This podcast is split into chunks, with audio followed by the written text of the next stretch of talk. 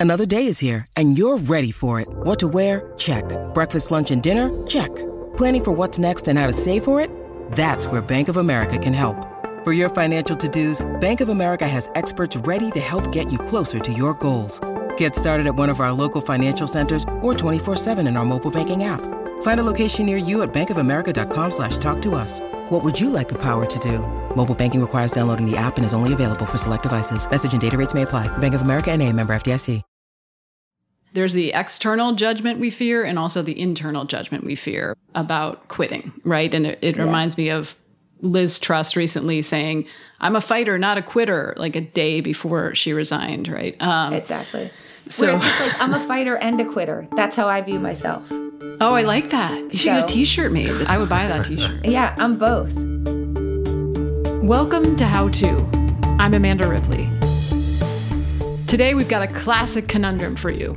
How do you know when to quit something and when to just power through?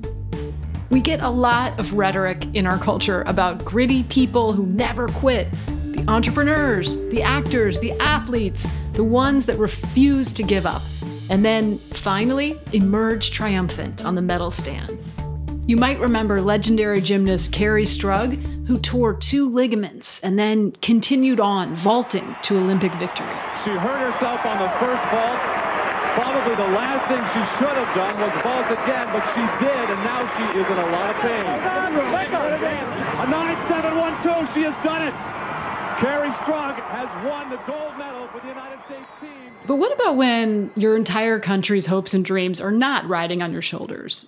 What if you're just, you know, a regular guy running a marathon, like Stephen Quayle, who accidentally stepped on a loose water bottle eight miles into the London Marathon he hurt his hip, his calf, and his foot, but he kept going. He didn't quit. He ran 18 more miles through agonizing pain on what turned out to be a broken foot. The media covered him in glory, but was it worth it? Sometimes, no matter what the Nike ads say, you really shouldn't do it, especially if you want to run another race one day. Our expert today has learned through hard earned experience and research that most of us wait way too long to quit the things that need quitting. My name is Annie Duke. I'm a cognitive scientist, a consultant and speaker in the decision making space, and an author, most recently, of the book Quit The Power of Knowing When to Walk Away. Annie originally got famous for something else. In her previous life, she won more than $4 million in tournament poker. She is the only woman to have won the World Series of Poker Tournament of Champions and the NBC National Poker Heads Up Championship. In other words, this is a woman who knows when to hold 'em and when to fold 'em at the poker table. But making those same calculations was much harder in real life, even for Annie. I quit everything too late in my life, too, just like everybody else does. I wasn't finding fulfillment. I wasn't happy for the last few years that I played poker. But how hard is it to walk away from something that you're literally known for? The reason why I quit it too late had a lot to do with issues of identity. Hmm. You know, I was famous, I was on television. You know, it feels in some way like a step back. Hmm. What do I tell people I do for a living right, anymore? Right. Who am I? Right. Right. And I determined that while I was going to take a step back and I was going to have to build a new type of brand and build a new career, that in terms of the chances that I was going to be happy and feel fulfilled, it wasn't even close. And I assume you still had moments of doubt and fear and uncertainty, right? I mean, not once I quit, no. Oh, uh, really? Interesting. Which I think is very true for most people. Huh. Yeah, like, no, again, because I wasn't happy. So when I okay. did finally quit, I was just happier. You notice when I introduced myself, I didn't call myself a poker player. I haven't no, played you didn't. in 2012. That's the last time I played. It's not really part of my identity anymore, huh. but it sure was back then. On today's show, how do you know when to quit and when to persevere? Right after the break, we'll meet our listener, who we're calling Victor. His job at its most basic level is to change the world. And he's debating if he should walk away. If I pay a cost on the personal front? Is that a good trade off that I'm making in the long run? Am I selling my soul? Don't go anywhere.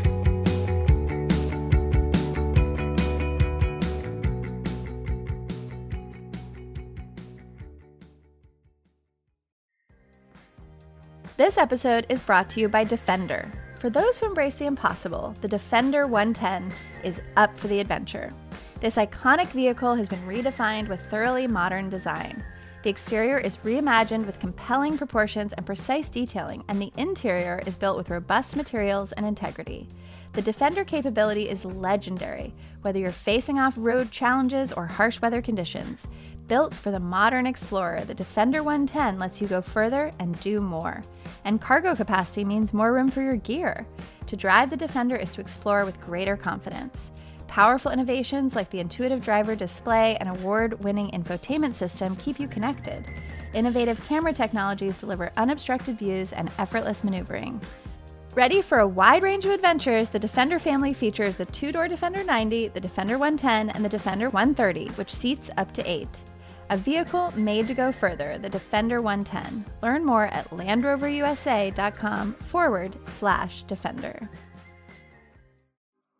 Apple Card is the perfect cashback rewards credit card. You earn up to 3% daily cash on every purchase every day. That's 3% on your favorite products at Apple, 2% on all other Apple Card with Apple Pay purchases, and 1% on anything you buy with your titanium Apple Card or virtual card number. Visit apple.co slash card calculator to see how much you can earn. Apple Card issued by Goldman Sachs Bank USA, Salt Lake City branch. Subject to credit approval.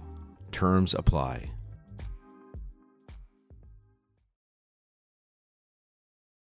Now, you may be wondering whose job is it to change the world? Well, Hi, my name is Victor. I work in one of the largest humanitarian and development organizations in the world. And I'm uh, in what you call middle management in, in this large uh, bureaucratic organization. As you've probably guessed, he's still employed at that humanitarian organization, which is why we're being kind of vague. But here's what we can tell you Victor's been doing this kind of work for over a decade. He's worked in the public and private sector across the Middle East, Africa, and Latin America, and his projects have had a positive impact on many millions of people. This is not just a job for me. I was essentially making, well, four times more money in my private sector work than uh, I've made in the last eight, nine years. I'm in this line of work for the purpose of it, but I'm, I think I'm plateauing in a significant way. You see, where Victor works, like any large organization, there can be many levels of review and things take time, which is frustrating. It's a massive bureaucracy and it's uh, heavily politically influenced. Things pan out a lot more slowly. The challenge ends up being once you are in this line of work, you get placed in a in a very you know narrow lane. I'm not a static person. I get incredibly restless when I have to remain in one place. Uh, if I'm not progressing, then I'm going backwards. The simple question I would like to ask is Are you excited to go to work each day? Yes and no. Okay. I would have loved to give you a simple answer, but uh, That's fair. That's fair. yeah, but I the mean, simple answer look, is yeah, if it were be- easy, you wouldn't have called us, right? Right. Th- Can I ask you a question, Victor? Um, so you say that you've been thinking about quitting, making a change for three years or so. Uh, yeah. Okay. So generally, when people are thinking about quitting for three years, they're not excited to go to work each day. Hmm. Because if they were excited to go to work each day, it wouldn't really cross their mind necessarily to quit. So, you know, I heard things like you feel like you're plateauing, you feel like you're not authorized to make decisions that would have the maximum impact on the people that you're serving, that you're very purpose driven. So, what I heard was you're not necessarily finding fulfillment in terms of the purpose that you would like to serve in the job that you're in and this has been going on for quite a while is that a is that a fair summary It is. Okay. I also heard you say that you have sort of dipped your toe a little bit into exploring some other options. How how deep have you gotten into that? Essentially, I'm looking at jobs every single day. Uh, and I have a, set of organizations that I'm looking at where I do believe that I might naturally fit in with the nature of work that they are doing, the organization's vision. But if it's uh, going to be taking two, three steps back in terms of uh, the scope of the role and and and the seniority of it, uh, that doesn't excite me. And people close to me, they have been trying to nudge me towards considering that possibility as well. But will I be selling myself short? And how much time will I lose by going, you know, a, a few steps back in that role and uh, the risk of it might not pan out the way that I'm thinking that it would or it should. So I, I love what you just said. I want to sort of go in two directions. I'm going to go in a pretty simple direction first, and I'm going to go in a more complicated direction second, if that's okay. Of course. So uh, the simple direction first is let's say that you were to quit this job and you went into the private sector and you decided it didn't turn out that well. How easy would it be for you to get a job that's very similar to the one that you currently hold? Likely incredibly difficult. If you are in the system, then you are in the system. And if you step out, unless you really know someone incredibly senior, are in good graces with the, you know, senior enough people, uh, even then, it takes roughly one to two years for for you to get back in into any role. You could get back in. You would Yes. just you would just have to be where you are for a couple of years. Yes. But Okay. in the process, I feel like I will lose a lot of time. But I just wa- I just want you to keep that in mind that it might take you a couple of years to reverse and get back to where you are, but that that is available to you. Yes. I just think it's very important when we're thinking about quitting to understand that for most things that we quit, we're not actually shutting a door. Here's our first insight most doors are actually revolving doors. It might take two years to get back into the room, but most decisions are not as permanent as they feel. Most things have some degree of reversibility. The question is how much. Hmm. Your first date is very reversible. It's very easy not to go on another date with that person. Getting married is less reversible. It is reversible, but it's it's more complicated. So, I've heard you talk about you're worried about losing progress. Yes. Okay.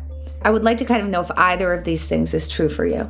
Okay. Very often, when people are worried about switching, they'll say things like, I don't want to feel like I wasted my time Hmm. In the job that I was already in. I've put a lot of time into it. I know the ropes, I know the culture, I've been trained for this job. And if I walk away, won't I have wasted that? So that's one one piece I'd like you to ponder. So take a second and ponder that. And then the other piece I'd like you to ponder, and this I'm very confident is is something that you're considering because I've heard you say it already. Mm-hmm. Is when I say, well, how come you're not leaving your job? What I actually heard you say is, I'm worried that the new job won't work out. Hmm. So if you can think about those two things, let, let's start with the first one this feeling of, I've put a lot of time into this, a lot of effort, a lot of myself into this job. It feels hard to walk away from that because I feel like maybe I will have wasted that. That I'm not committed to, or, you know, fear of loss on that front is minuscule, if at all, any. Okay. Because uh, how I've gotten to to wherever I've gotten so far, uh, I've made big bets, essentially gambled my way into bigger and bigger roles.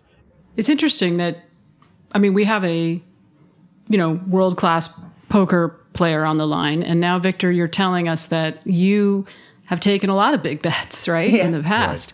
And I'm curious about what's made it harder now, if it is harder to take big bets. Is it some, is it Right. so, sort of a, the curse of success. In other words, back then you didn't have as much to lose, didn't feel like, I mean, it was easier Right. to move up as opposed to over or down.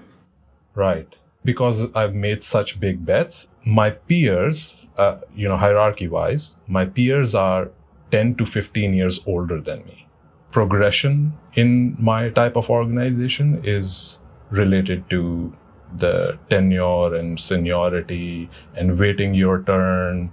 It, it sounds like a total mismatch, the culture for what your your own motivations are, right? Like it sounds like you're trying to disrupt something from like inside the royal family. Like you just can't disrupt the royal family. you know what I mean? To, like, well, I don't, I don't know. Harry and Meghan did a good job.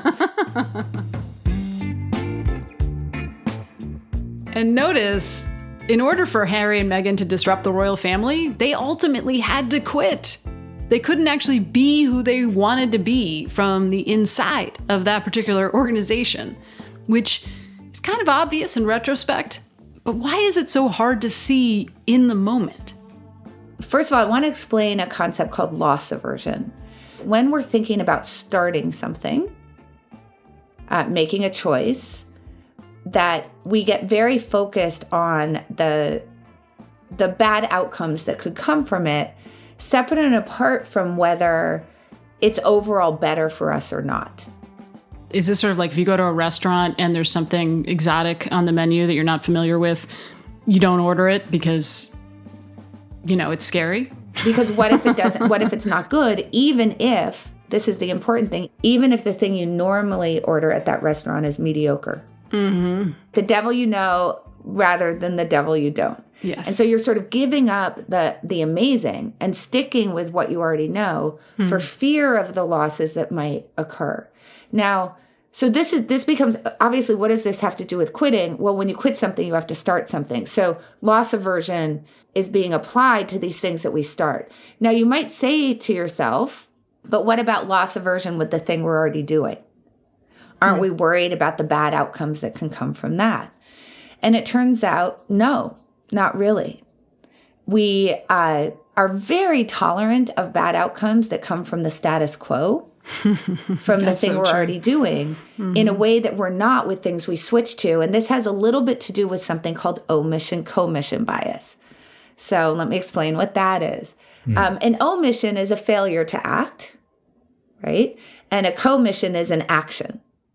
Amanda, I, I, I doubt you would ever do this, but if you stabbed somebody, that would be that would be a commission, right? You would commit an act. Mm-hmm. Uh, but if I was standing there watching you and I could prevent you from doing that, but I don't, that would be an omission. Now, cognitively, we treat these two things differently. One, we think about it as a decision, and one we don't. So, so as an example, I mean, people say this all the time, and Victor, I'm sure you can relate to this, like when people are thinking about quitting their jobs, for example, you'll have a conversation with them. They'll go through all the reasons why maybe they want to quit. You'll see them a few weeks later. You'll say, Hey, uh, did you make a decision about that? And they'll say this sentence uh, I'm not ready to make a decision yet. We've heard that before, right? Well, the problem with that, of course, is that, of course, you are ready to make a decision. You just did. You decided to stay in your current position for the time mm. being. You're saying not making a decision is a decision. It is a decision. So, in yeah. fact, I would argue that when people say I'm not ready to make a decision yet, that we shouldn't even accept that as a valid sentence of English. Because it doesn't really make any sense, right? So, Victor, every day that you decide to stay in this job is a day you decide to stay in this job. This bears repeating your brain will trick you into thinking that the status quo means you're just sitting tight, biding your time. But in fact, every day we don't change, we're actively choosing to stay. It turns out that loss aversion is only recruited really into commission, into things we perceive to be active decisions, active choices to start something new. And we don't really recruit it into acts of omission sticking with the status quo. And this is where we get something called status quo bias, which is a very strong preference for the thing that we're already doing over new things. We are plagued by a ton of biases as humans. That comes up a lot on this show, and it's just a hard fact of life. But naming those biases doesn't make them go away. And listening to this, I started wondering if Victor would really hear it. He's a man of strong convictions and it's not easy to let them go. So, Victor, you it sounds like you've been dissatisfied for it sounds like about 3 years. My question to you is 3 years ago, if I could have shown you the future and shown you how you would feel in this job for 3 years, would you have taken that job? Hands down, no.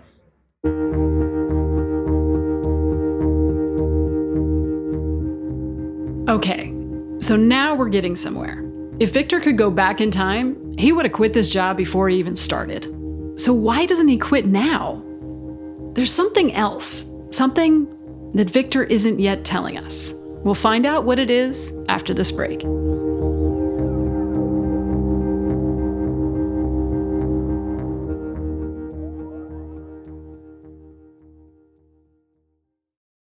This episode is brought to you by Progressive Insurance. Hey, listeners, whether you love true crime or comedies, celebrity interviews, news, or even motivational speakers, you call the shots on what's in your podcast queue, right? And guess what? Now you can call the shots on your auto insurance too. Enter the Name Your Price tool from Progressive. The Name Your Price tool puts you in charge of your auto insurance by working just the way it sounds. You tell Progressive how much you want to pay for car insurance. Then they'll show you a variety of coverages that fit within your budget giving you options. Now, that's something you'll want to press play on. It's easy to start a quote, and you'll be able to choose the best option for you fast. It's just one of the many ways you can save with Progressive Insurance. Quote today at progressive.com to try the Name Your Price tool for yourself and join over 28 million drivers who trust Progressive.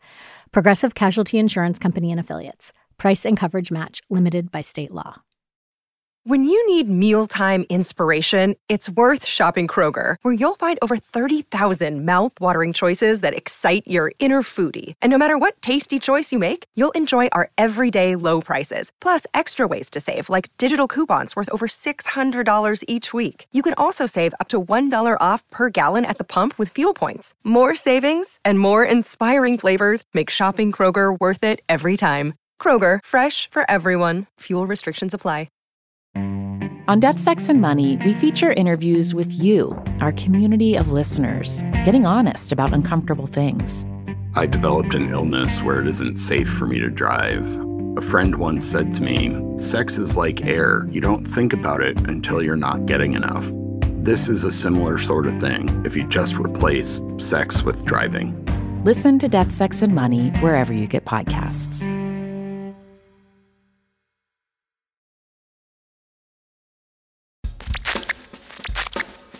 The other day, I was having lunch with a friend of mine who I haven't seen in a while, and she confessed that she hadn't been listening to this show as much as she once did. And the reason was she couldn't take all the ads. And I felt so embarrassed, and I was apologizing, and I wished that we didn't need to make money, and I wished that we all had trust funds. And then I remembered there's a solution. If you join Slate Plus, Slate's membership program, you never hear another ad on our podcast or any other Slate podcast. You also get total access to Slate's website. So there you go. I hope you'll join us if you can. To sign up now, go to slate.com slash howtoplus. Again, that's slate.com slash howtoplus. Thanks. We're back with decision expert Annie Duke and Victor, our listener who's trying to decide if he should quit his job. Before the break, Victor confessed that he never would have taken this job if he'd known where he'd be now, three years later. Which sounds like he made a giant mistake. But Annie doesn't think so. Okay. So you've now spent three years in a job that you would not have taken if you knew what the situation was going to be you, you don't know a lot when you when you make that decision but you're going to find out a whole bunch of things after the fact. Now we have the intuition that when we find those things out after the fact and those things are negative signals they tell us that it's not what we had hoped it would be that we'll react to it like a rational person and we'll do something different. But we don't because there's always that feeling of I could turn it around, maybe it's going to get better, or what if I switch to the new thing and it doesn't work out? That is scary. At the time I took the the job, uh, there wasn't any other option and I was in need at that Sure. time. So I had to to take it, but the idea was it was supposed to be only three months, and uh, I would have parlayed that into something else. On my personal front, I I ended up uh, getting married, uh, had a kid. One of the reasons I I've stuck it out, so to speak, my goal was that I really want to be there for my kid as he grows up and Yeah. pandemic threw a massive Mm. curveball at, at all of us the you know whole planet so Yeah. so uh, i wanted to be there for my wife and i definitely wanted to be there for my kid you know, when I asked you earlier what has changed, why don't you take big gambles now all the time? You know, I- the answer is, is now clear. You've had a kid, like your whole life has changed. And so now you're in a stable job, you have benefits, like lots of reasons to like to like this job. yes That's super helpful. So I love the discussion about values, right? Because why we stick to things are not necessarily only about our own happiness. We can have other values that we're trying to express, like in your case, stability, right? So that's that's an important factor for any decisions about whether to stick or quit is what is it exactly that we're trying to accomplish. So I love that. So let me let me ask you this. Can you try to make a guess at what the what the probability is that that you're happy in that job and want to stay in it in a year's time? 30% 30%. So if you were to get one of the types of jobs that you're interested in getting, Mm. what's the probability that you'll be happy in that role? 70% Okay. So this gives us a little clue here, right? That maybe switching has the higher what we would call expected value for you. That, yeah, 30% of the time it's not going to work out, but 70% of the time it sounds like you will find fulfillment, and that's better than the 30% in your current position. So, what I've heard you say a lot is sort of over the last three years, you've kind of been saying, but maybe if I put the time in or if I'm patient, things will get better. That I sort of consider thinking without a deadline. Mm. So, do you know how, you know, you'll say, oh, I can start my diet tomorrow, but like the next day also has a tomorrow, and the day after that also has a tomorrow. And all of a sudden it's just, oh, I can do that tomorrow, and it kind of never happens. Mm. So, we do that with these types of decisions as well. That the type of thinking of, well, maybe I should stay and I can get some training and things will go better and there's value to it. This can go on and on. Uh, and in fact, it sounds like it's gone gone on for three years for you. So the first thing I'd love to do with you is to set a deadline. Mm. So my question for you on the deadline is, how much longer are you okay feeling the way you are about the position that you're in? to be precise uh, five months and nine days Five months and nine days. That's perfect. Write that down. That's your deadline. Five months and nine days. Why that day? um, That's a good question. so so given the middle management that i'm in right now i do have to project that i can stay at a place for a decent bid and and build something. So four years uh, would be you know at the end of this five months nine days figure that i said that would make it four years uh, Four years. precise. Yeah. You happen to just know off the top of your head that it's five months and nine days? Like, is there a countdown clock within your eyesight? How did you know that? because I, I, I know that they, I, I, I do my stock check every quarter, how I'm doing, uh, Okay. where I'm going, and and um, and uh, do I need to calibrate or pivot?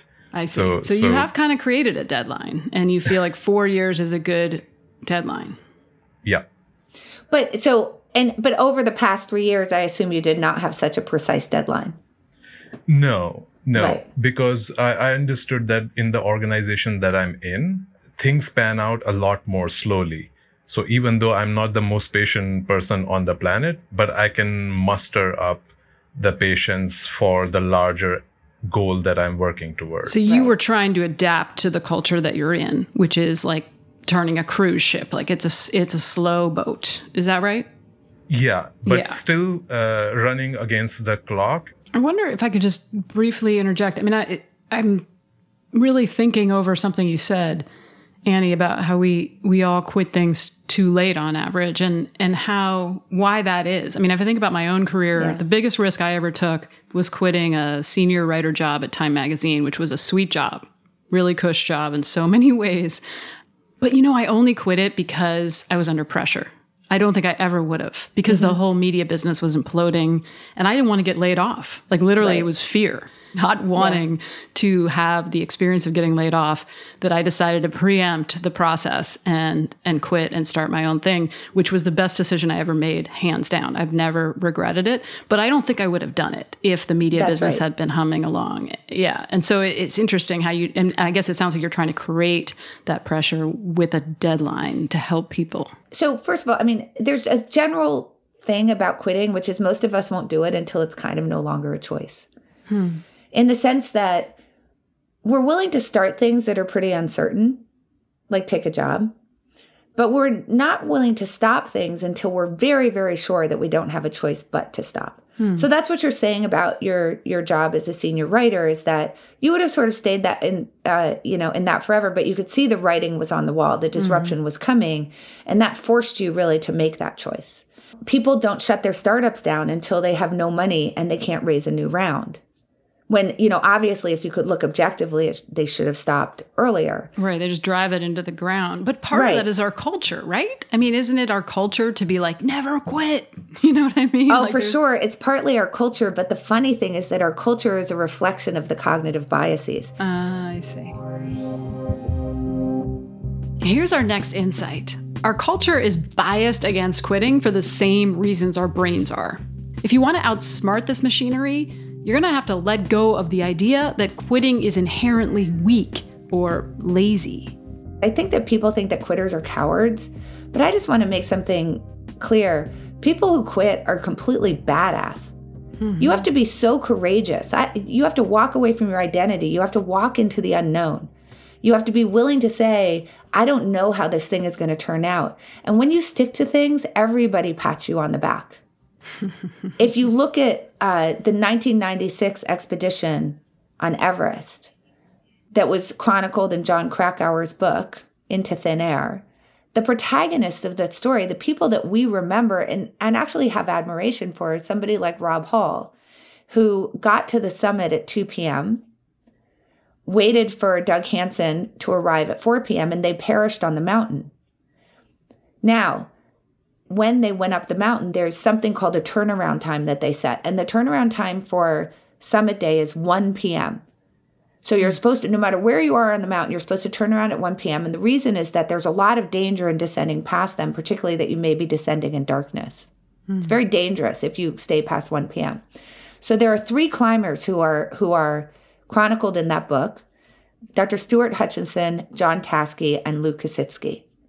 And at 11:30 a.m., Rob Hall came up to them and Hutchinson said, things are going pretty slow. You know, the mountain got pretty crowded in the 90s, right? Hmm. So it's sort of a traffic jam on the mountain. Hey, Rob, things are going pretty slow. How long do you think it's going to be until we get to the summit?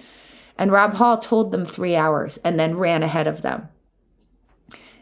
Hutchinson holds Taske and Kasischke back and says, geez, you know, it's almost 1130. It seems to me I'm doing my math. We won't get to the summit until 2:30 even if we start speeding up maybe till 2 p.m. That's well past the turnaround time. It seems like we ought to turn around.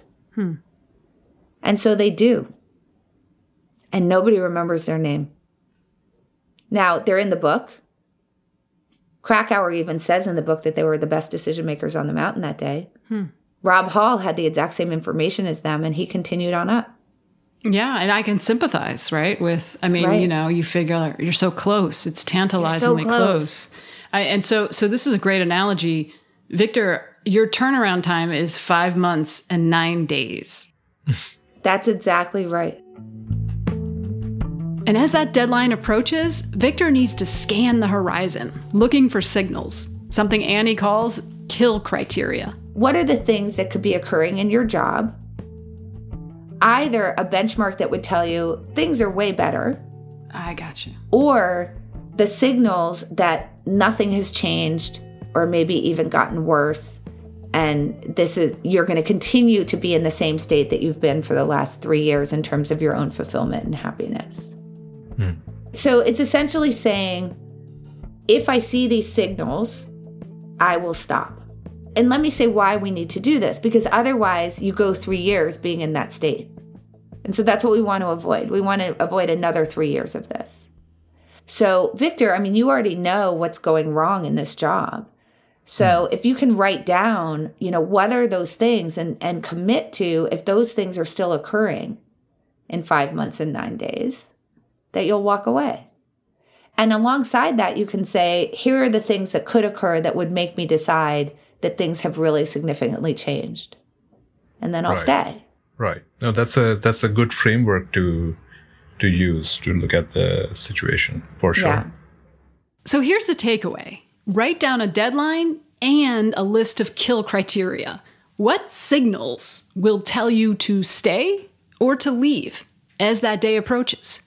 You're creating an exit ramp, the one your brain is just not inclined to build without a little help.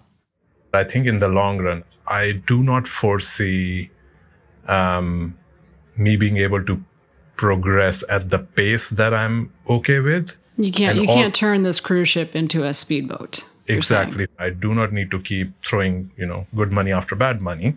So it sounds uh, like you have your answer. Yeah. I do. I do. So Victor, five months and nine days.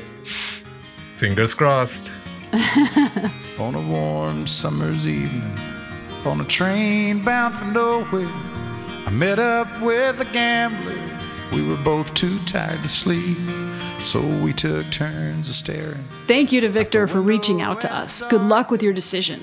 And thank you to Annie Duke for all of her great advice. Make sure to check out her new book, Quit The Power of Knowing When to Walk Away. And if you like this episode, definitely check out a previous one we did with Annie, where she used her poker skills to help a listener decide whether or not to gamble on moving halfway around the world.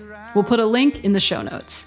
What about you? Do you have a problem that needs solving? Send us a note at howto at slate.com or leave us a voicemail at 646 495 4001. And we'd love to have you on the show. And if you like what you heard today, please give us a rating and a review and tell a friend. Because let's be honest, we all have friends who really should quit something.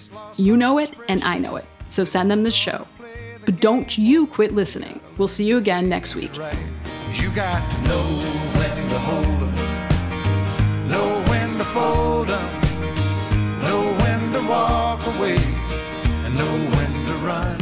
How To's executive producer is Derek John. Rosemary Belson and Kevin Bendis produced this episode. Merritt Jacob is senior technical director. Charles Duhigg created the show. I'm Amanda Ripley. Thanks for listening.